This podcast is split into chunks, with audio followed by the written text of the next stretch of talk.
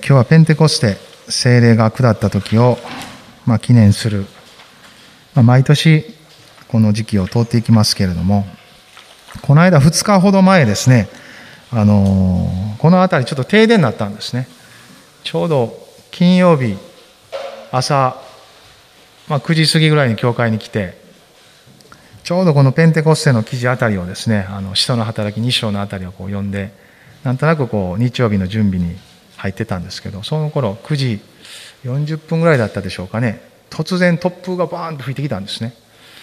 でその吹いた後すぐに電気が全部バッと消えてですね。で、まあ後で調べたらこの辺りの60軒ぐらいが停電になってたみたいですけどあの、まあ、その日はちょうど朝から奈良県の北部辺りは奈良市とかですねいろんなところに警報が出ててうちの長男の高校ももうその日は登校せずにという感じであなんかいろいろとやっぱ地域的にはあるのかなと思いながら教会に来たんですけどそんな感じでちょうど突風が吹いて停電になって なんかその記事読んでたからですねあなんかまあ担ぐわけではありませんがなんかこうあ聖霊様が拭い取られるのかなって思いながらですね。まあでも1時間ちょっとぐらいしてすぐまた復旧したんですけどまあちょうど午後からは奈良の選挙協力会のちょうどここ会場になっててあれでしたので、まあ、どうなるかなと思いながら、まあ、大丈夫やろうなと思いつつもですね、まあ、一応連絡なんかしながらいたんですけど、まあ、大丈夫でしたけど、まあ、本当にああ私たちの毎日の中にもですね、まあ、突然のことやいろんなこと起こってくると思うんですけどこの世界の中に本当に突然起こったこの出来事をですね今日は一緒に見たいなと思ってるんですけどまあいろいろと開けるかと思いますが、まず、使徒の働きの2章のですね、1節から4節のところ、使徒の働き2章の1節から4節のところ、開いて一緒に読みたいなと思います。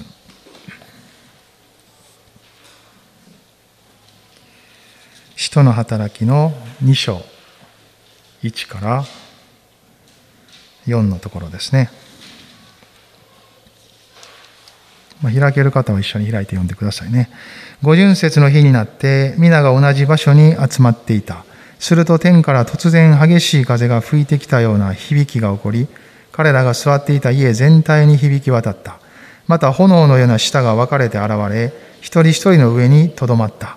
すると皆が精霊に満たされ、御霊が語らせるままに他国のいろいろな言葉で話し出した。まあ先週と今週とちょっと出エジプト期離れて使徒の働きから見てますが、まあ、ペンテコステ、まあ、イエス様が昇天されて10日後ですよね。弟子たちはもう昇天を見上げてはいましたが、見つかりに促されつつ、主の約束を待ち望んで、120人ほどの人たちが集まって祈ってた。その10日後に、この出来事が起こってくるんですが、まあ、これはちょうどユダヤの三大祭りの一つの時でした。五巡節の日、まあ、五巡祭、借り入れの祭り、七週の祭り、初歩の日、いろんな言い方がされて、あの、旧約聖書にも出てくるんですけど、同じ日を指しています。杉越の祭りとこの五巡祭、そして仮リの祭りの三つがユダヤの三大祭りと言われてますけど、その時にはまあ、大方、特に男性たちは中心になってこう、エルサレムに集まってくるんですよね。そして祭りをお祝いする。そういう中にあったので、エルサレムにはたくさんの人がこう集まっていたんですね。で、このペンテコステっていうのは、この第50日目、50番目、まあ、そういう意味のギリシャ語が、まあ後から当てられてるんですけど、これはちょうど杉越の祭りが祝われ始め、大麦の束を揺り動かしてから50日を数えるっていう、まあそういう習慣がある中で、その50日経った時が、この初歩の日、ペンテコステといわれるこの一日だけの祭りの日を迎えていくんですね。それに当てられたこの言葉がペンテコステ。だからこの言葉自体にこう精霊が下るという意味は特にありませんけれども、でもその時に、ちょうど祭りの時に精霊様が下られた。まあいろんな意味合いのある日だそうですけど、まあ、この精霊様が下ったことで、それ以来ずっと記念されている。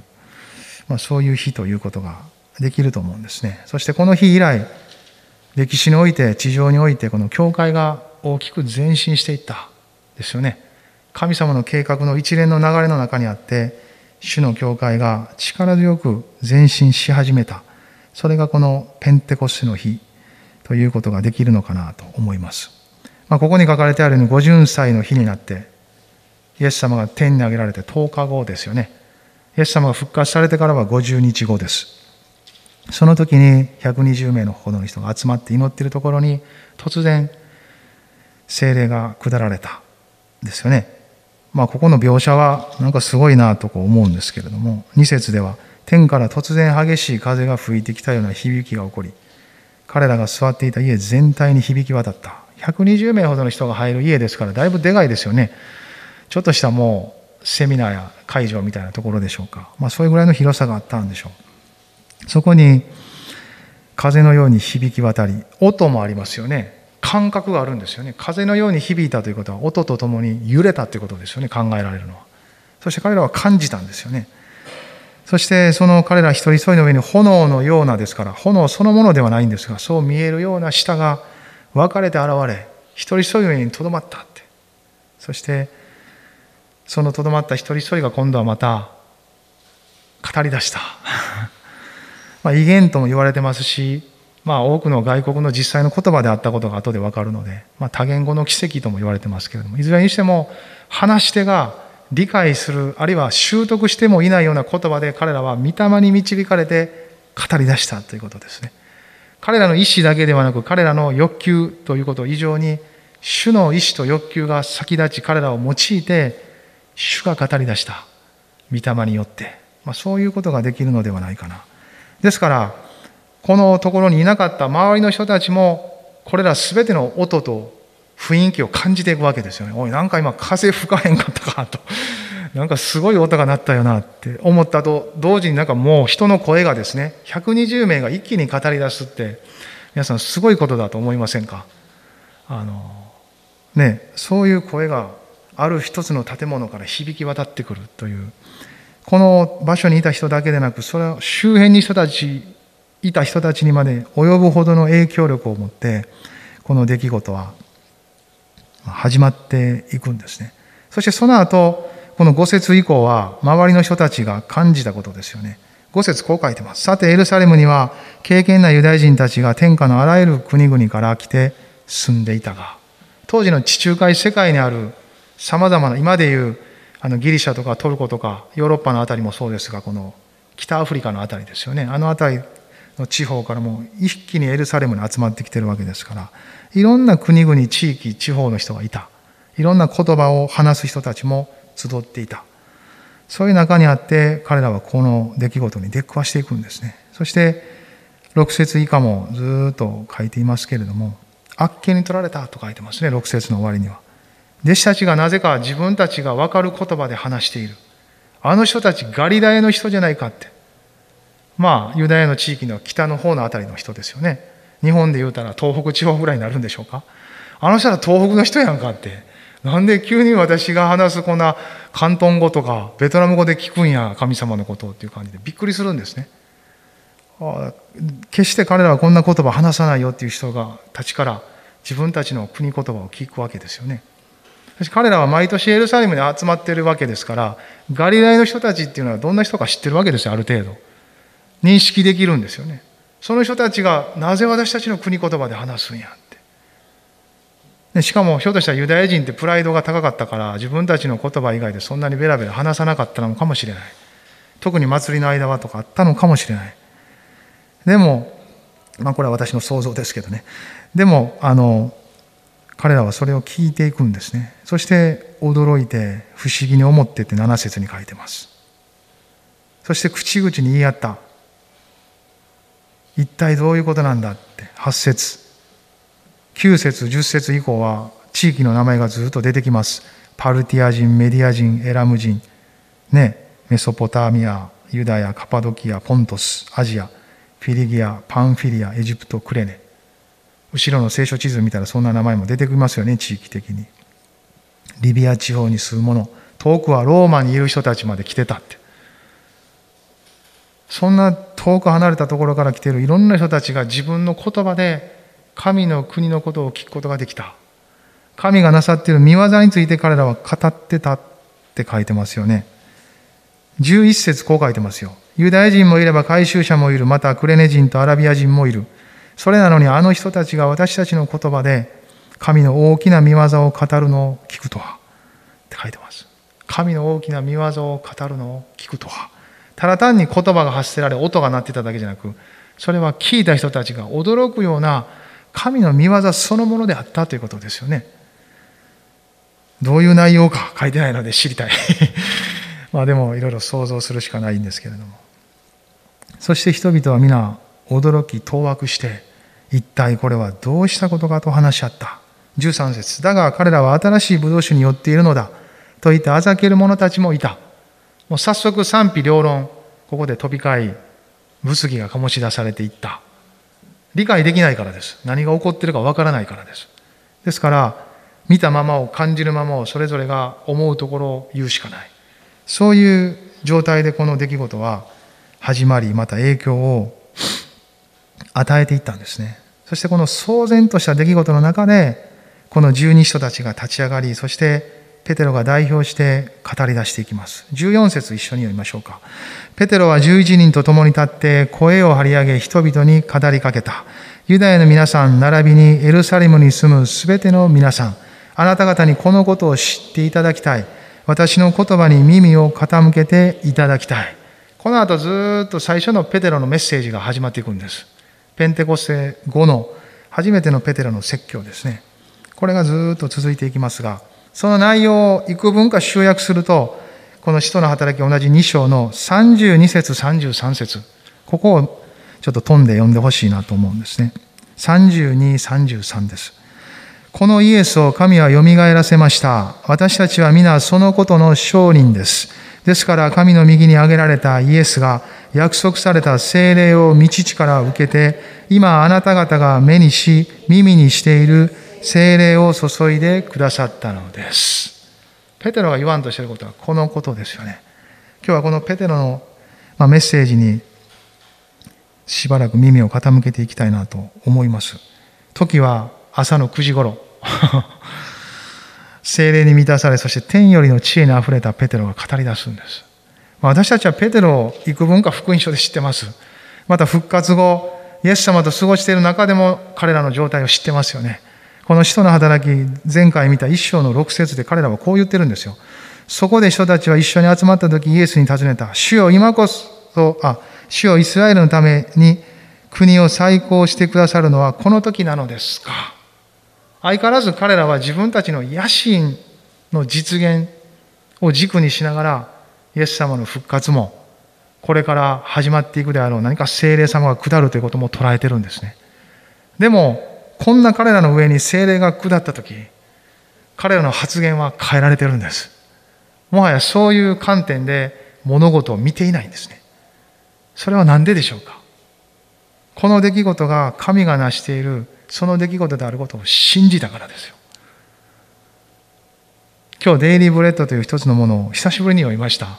そしたらこう書いてあったんです。人は何か印や不思議や奇跡を見たからというので信じるのではない。人は信じてる内容に応じて見た出来事を解釈するからであるって書いてたんです。アメ人が信じてる心が何を見たとしても信じてるものをただ表現するだけです。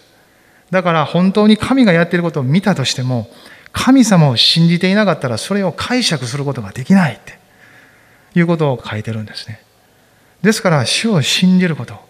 神の御言葉を信じて物事を見ることというのはいかに重要なことかなと。そしてその信仰を御霊が与えられるんです。この時このトンチンカンな弟子たちの上に下った御霊が彼らが見ている出来事が何かをはっきりと理解させ、信じる心で見ることを助けていったんですね。それは今を生きる私たちにも同じように働く御霊の働きです。ペテロがまあ、言わんとすることをいくつか見ていきたいなと思ってるんですけど、彼はまず一つ語ったことはですね、この今起こっている出来事っていうのは、旧約聖書で語られていたことが実現していることですってことですよね。彼らはすでに旧約聖書を知っていました。またイエス様もそれについて語られ、ご自分でも語っていかれました。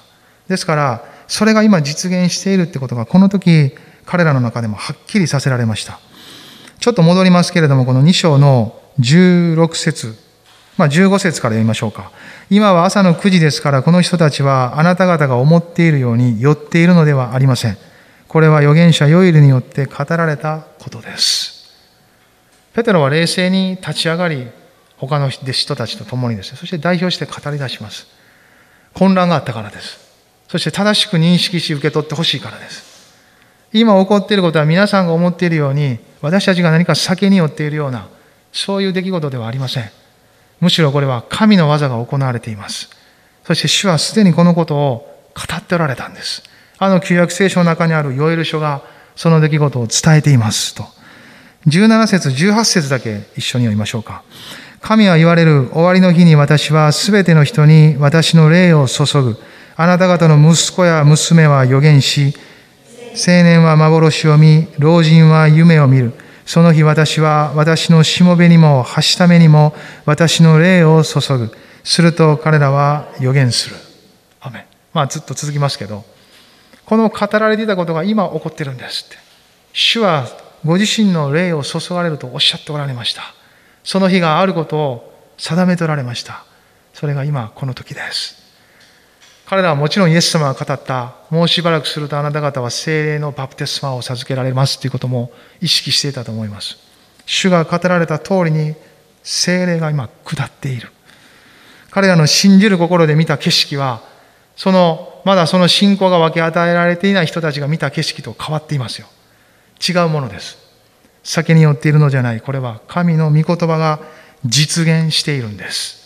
神はあらかじめ語りそのことを成し遂げておられるのですと。御言葉との整合性によって語っていくんです。これはクリスチャンたちの歩みの中にも見られるものです。私の人生に今起こっていることは、神様の御言葉に沿っていることですと。主を信じる者たちにはこのように約束され、このように生かされていく、歩いていくことが聖書の中に書かれてあります。私はその御言葉に聞き従いながら歩いてきました。ですから今私の人生はこのようになっているんですと。これがクリスチャンたちの証じゃないですか。何か豊かな祝福があり、何かもらったとか、何かできたとかいう以上のことに、以上にですね、それらは結果としてあるものですが、御言葉が実現しています。私の心に人生に与えられたこの御言葉が、私の人生の中で結実に至っているんです。神はこの御言葉の種を私にくださいました。そして私の心を御霊は耕し、豊かな実を実らせるように私の人生を導いてくださいました。そして今それを私は刈り取っているんです。肉から巻くものは肉のものを刈り取り、御霊によって巻くものは御霊のものを刈り取る。人生はそのどちらかを刈り取りながら歩いてきます。でもクリスチャンになった人たちは、その中において御霊が導かれる御言葉の種をまかれ、そしてそれを育てます。それに沿って生きるとは、従うとは、それを育てることです。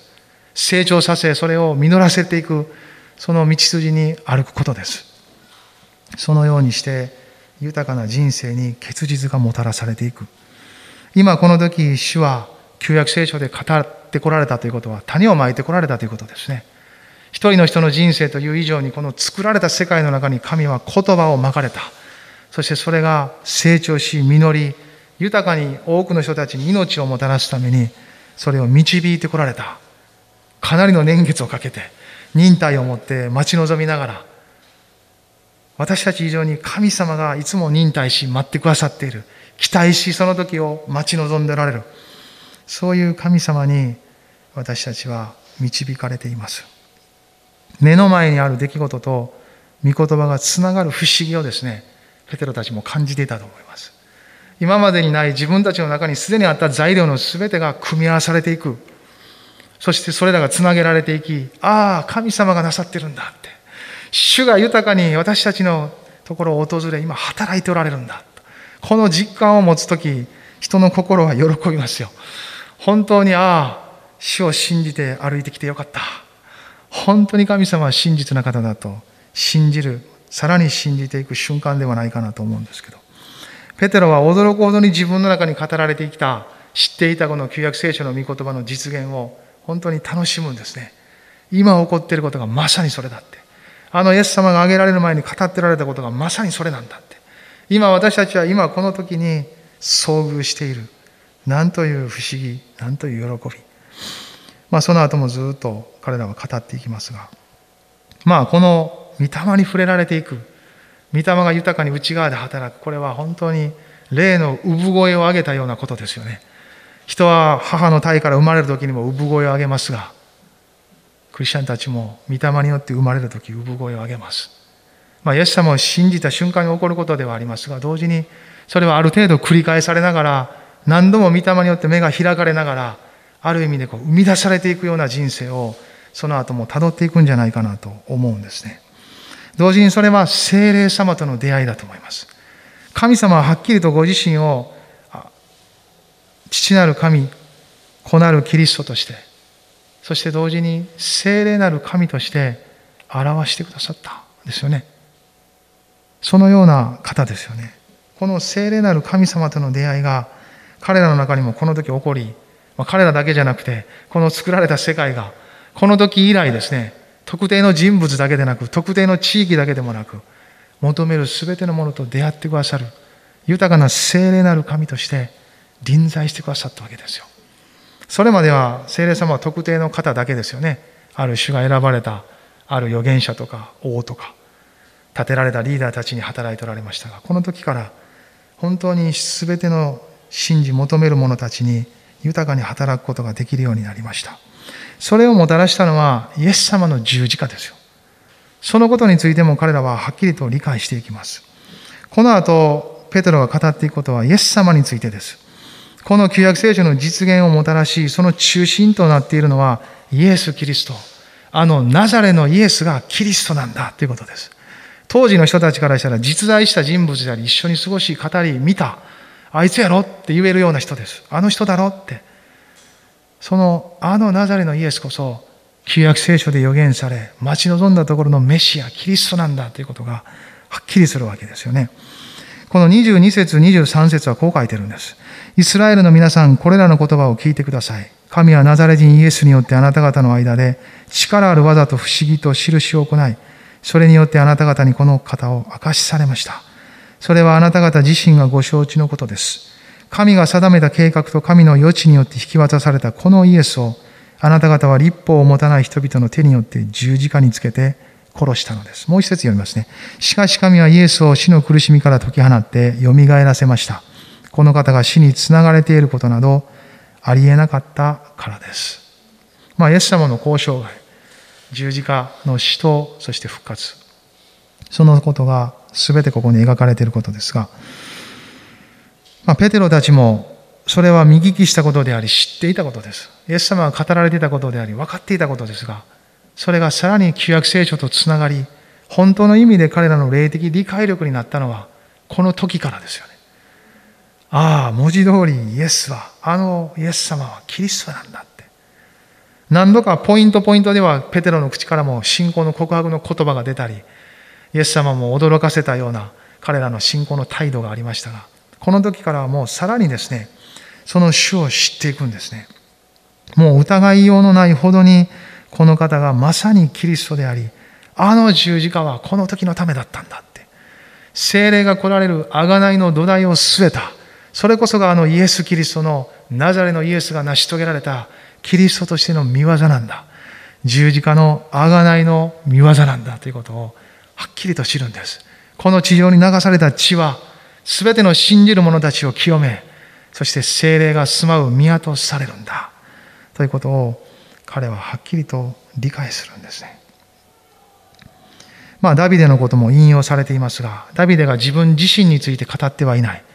ダビデは後に来る子孫について語っている。その子孫とはキリストであり、それこそがナザレのイエスですと。もうどれほどの今の時代の旧約聖書の学者たちよりも本当に雄弁にペテロは語り出すんですね。精霊による知恵ですよ。精霊様は天から来られた。だから天の理屈と理由を持って論理性を持ってこの地上の出来事を説明することが最も長けた方です。その方によって彼はこの地上に託された御言葉、神の言葉を解き明かしていくんです。そして今起こっている出来事がまさに神がそのように語られ、成し遂げられ、あの、イエス・キリストを通して成し遂げられたということに結びつけてはっきりと人々に語っているんです。その精霊をあなた方は今見聞きしているんです。この33節の言葉面白いですよね。後半の言葉ですけど、今あなた方が目にし耳にしている精霊を注いでくださったのです。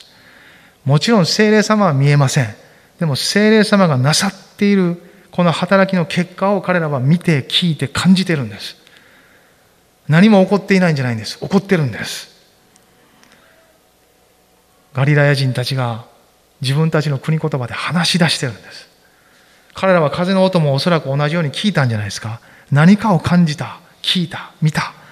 そして今まさに目の前で、あのペテロと呼ばれるガリラヤの一人の男が 本当に旧約聖書を解き明かしながら、キリストの十字架を紐解き、私たちの目の前で語っているというこの事実こそ、精霊を見て聞いて感じていることですよ。精霊の働きがいろんな形で結果として彼らの上に臨んでいるんです。イエス様も彼らに対して精霊の働きについて語られました。ヨハネのですね、3章の8節ちょっと開きたいなと思うんですけど、ヨハネの3の8です。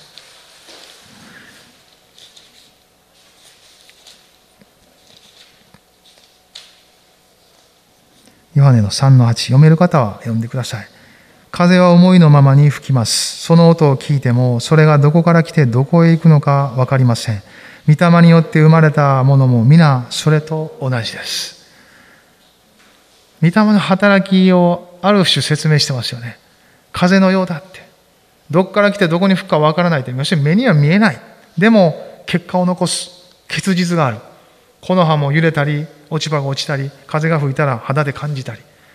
でもそれがどこから来てどこ行くかは誰も知らない。でもそれは結果を残していく。臨在の足跡を残していく。そういうものだとおっしゃったんですね。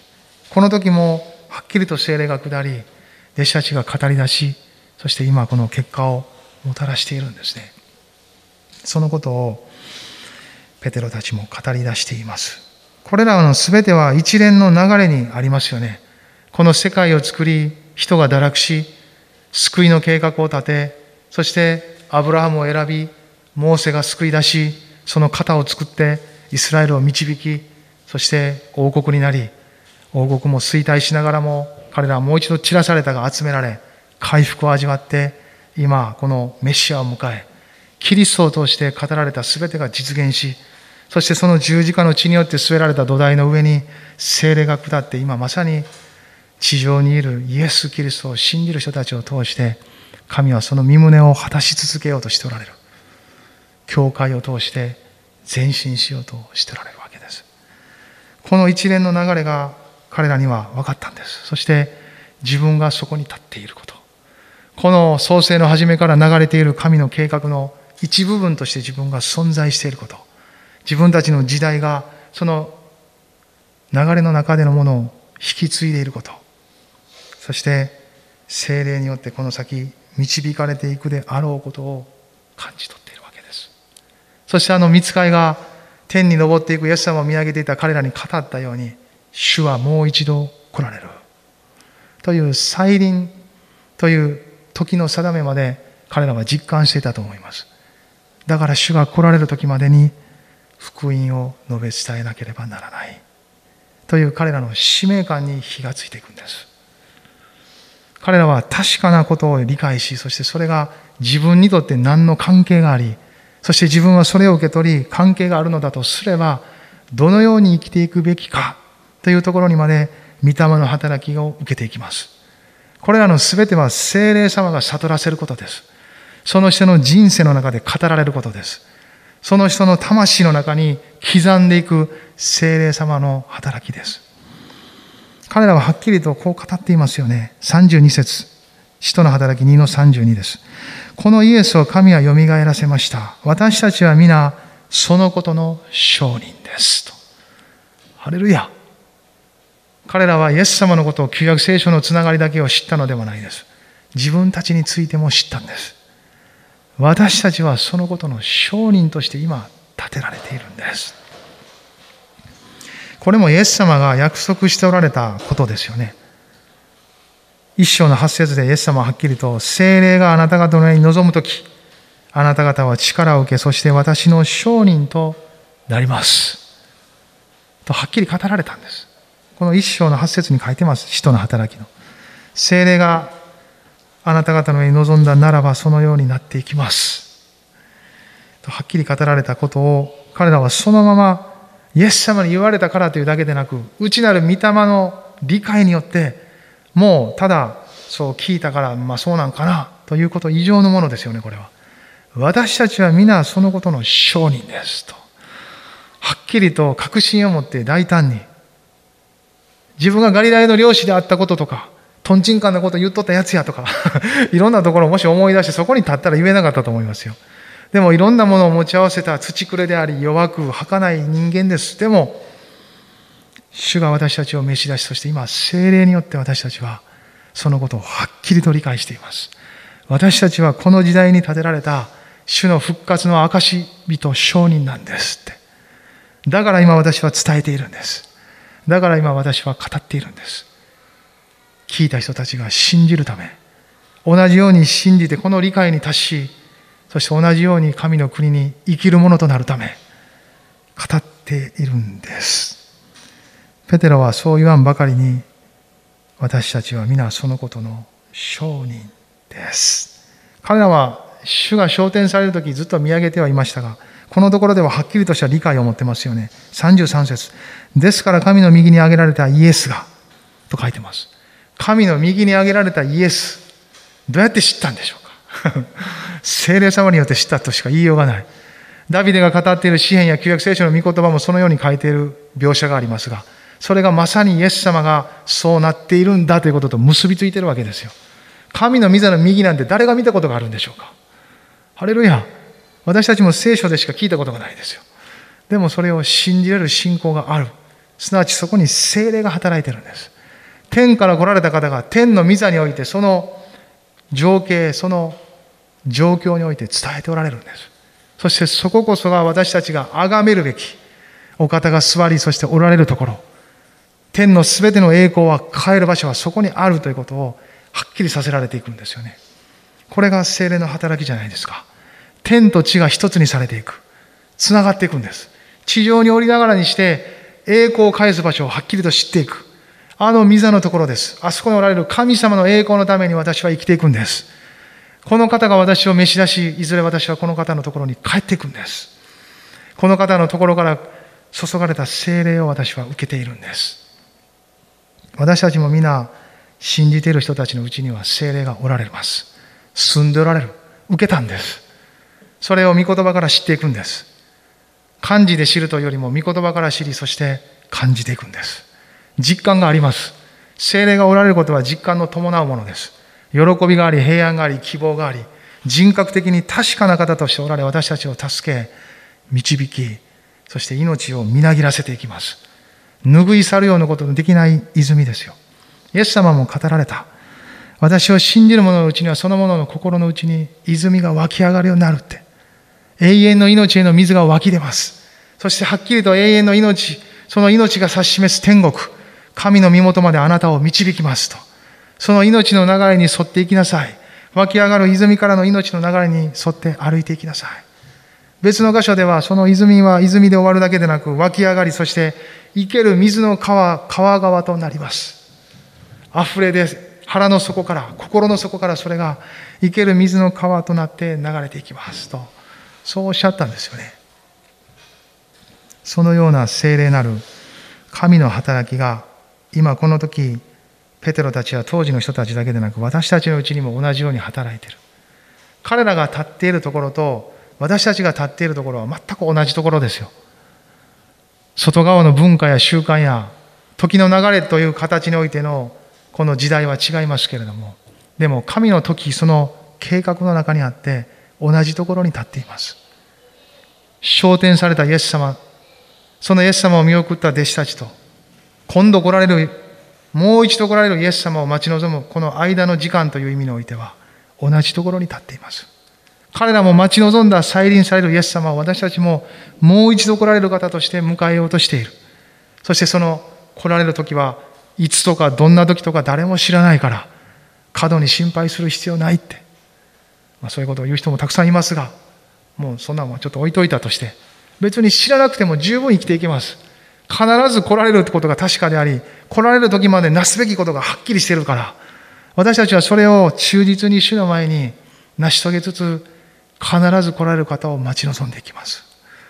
ハレルヤ。弟子たちもそのように過ごしたんですね。今を生きる私たちもそのように、御言葉に対し、内なる御霊の証に忠実に生きていくならば、同じところを歩いていきます。そして同じところを歩こうとするので、私たちはこの御言葉に向かっていきます。ああ、あの最初の時に精霊に触れられ、始まったこの教会を歩いた人たちはどんな風にして歩いたんだろう。彼らはどんな信仰を持ち、どのような精霊の働きを受け、御霊によって何を理解し、受け取り、信じたんだろうか。それを知りたいと願うので、ことあるごとに帰っていくんですよね、この御言葉に。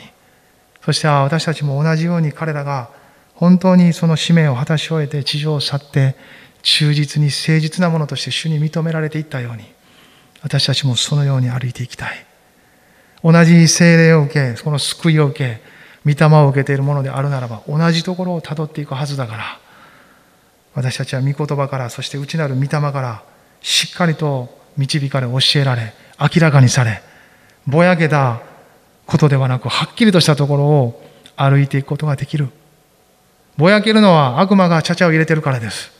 ぼやけるのは肉声があるからです。ぼやけるのは罪を犯すからです。でもその全てを処理する道さえも、イエス様ははっきりと設けてくださった。罪があるならば言い表し、許しを得ようと。私のところに来るならば罪許し、あなたに新しい命を与える。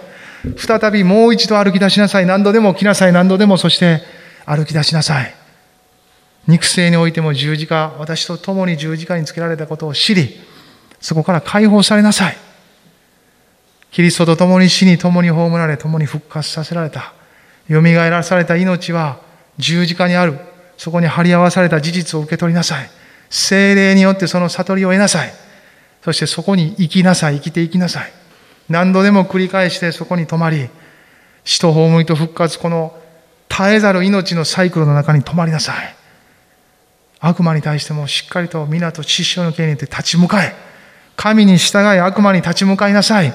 そうすれば悪魔はあなた方から逃げ去る。平和の神はあなた方の足でサタンを踏み砕いてくださる。はっきり書いてある御言葉とキリストの十字架の勝利は全てにわたって私たちをこの地上で主と共に精霊に導かれて歩くことが主にあってなせると語り続けてくださっています。私たちが私たちを見つめないならば、私たちにとらわれすぎないならば、主の道はいつもあり、主は共に歩いてくださり、主は私たちを導き続け、ことを成し続けようとしてくださっています。この精霊が下った時、私の証人となります。一章の八節の言葉は興味深いと思いませんか？しかし精霊があなた方の上に臨むと聞いておられたんですね。あなた方ですよ。あなた方って何ですかね？あなたじゃないんですよね。あなた方。複数形ですよ、これ。この時のあなた方は何を指しているんでしょうかイエス様を信じて待ち望んでいる人たちですよね。すなわち、教会ですよ。精霊は教会に注がれている。これが地上における精霊が注がれる道筋であると。主は豊かに語っておられる。もちろん個人的なあるところで受ける人たちもたくさんいますが、それは教会から離れた物理的な場所ではあっても、教会に注がれた霊をその人は受け取り、そしてほとんどの場合、その人たちは教会に導かれてくるんです。なぜならそれを通して主が注がれ、一つ体として見てくださっているからです。私たちのこの人生、歩みを、いつも個人的な信仰生活に置き換えてばかり見ていると、本当に主の御心を見失っていきます。教会なんです。あなた方なんです。私だけで、あの人だけでということではありません。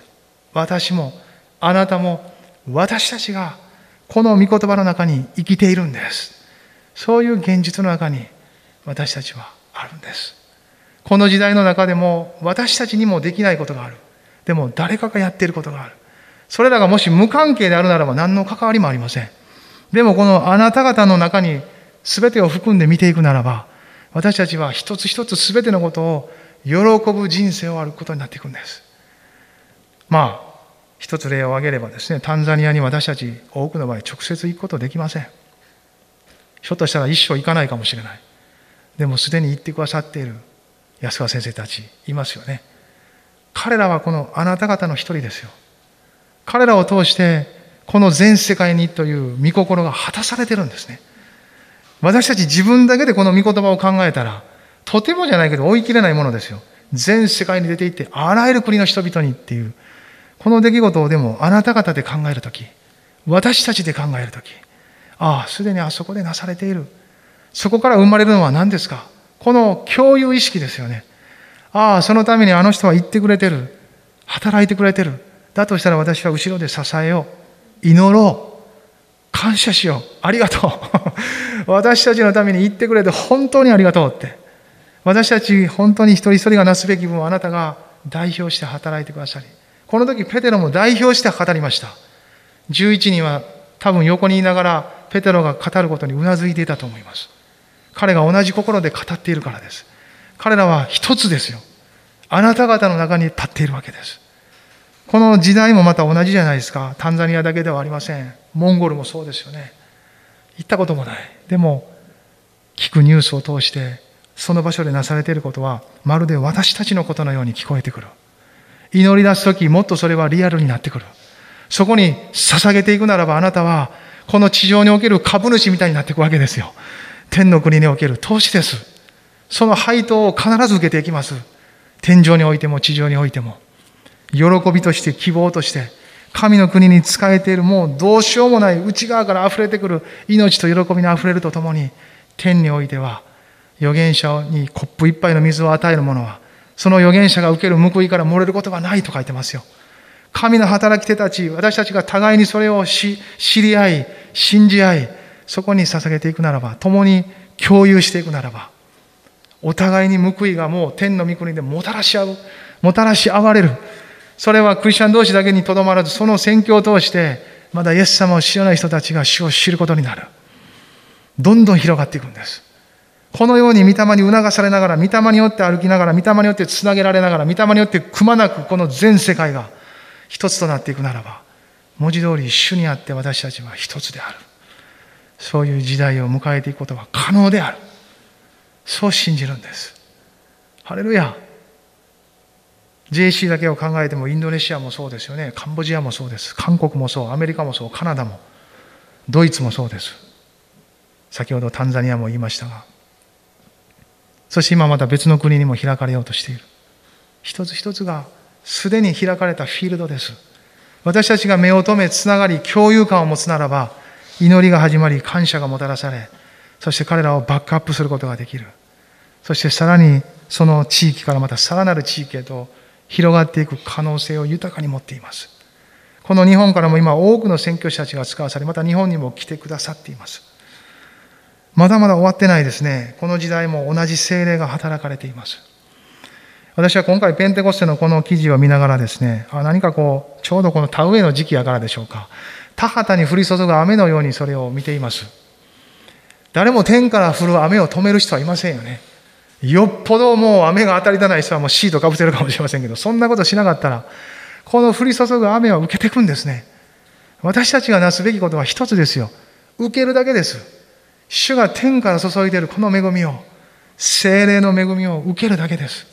この時代の人たちも一人一人、あの120人の人たちが求めたことから始まった、この精霊が地上に注がれていく。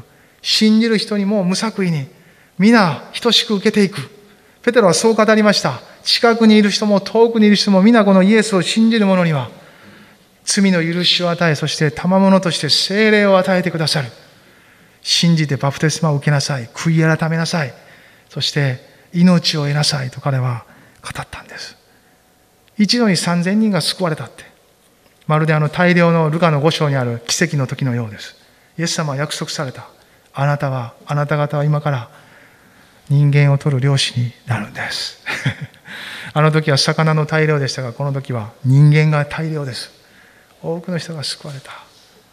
もちろんいろんな時を通っていきますので、たくさんだったり、ちょっとだったり、なかなかそういう実を実らせない時代も通っていく時がありますが、でも続けて、雨は降り注ぐ折にかなって、そして時に飢饉も通るが、もし私たちが祈り求めていくならば、その祈りは聞かれていく。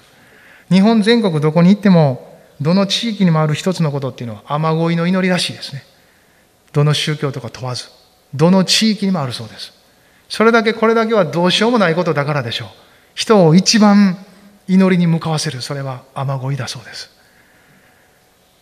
でも私たちは生けるこの神を信じているとするならば、一番雨乞いを求めるべきじゃないでしょうか。あなたの人生のためにも、あなたの家庭のためにも、あなたの住んでいる地域のためにも、この国のため、この時代のため、もうありとあらゆる問題が山積している、この時代のために、私たちは今、主の雨を求める時じゃないでしょうか。ミャンマーにも主は憐れみを与えてください。中東にも主の平和を与えてください。アメリカにも、中国にも、あらゆる国々の中にウイグルの、ウイグルの民族の人たちも主を守ってください。あらゆる虐待から、虐げから、様々なことは祈りに変えられ、私たちはこの天の注ぎを求めるべき時じゃないかなと、そのように思います。祈りましょうか。立ち上がって、そして終わっていきましょう。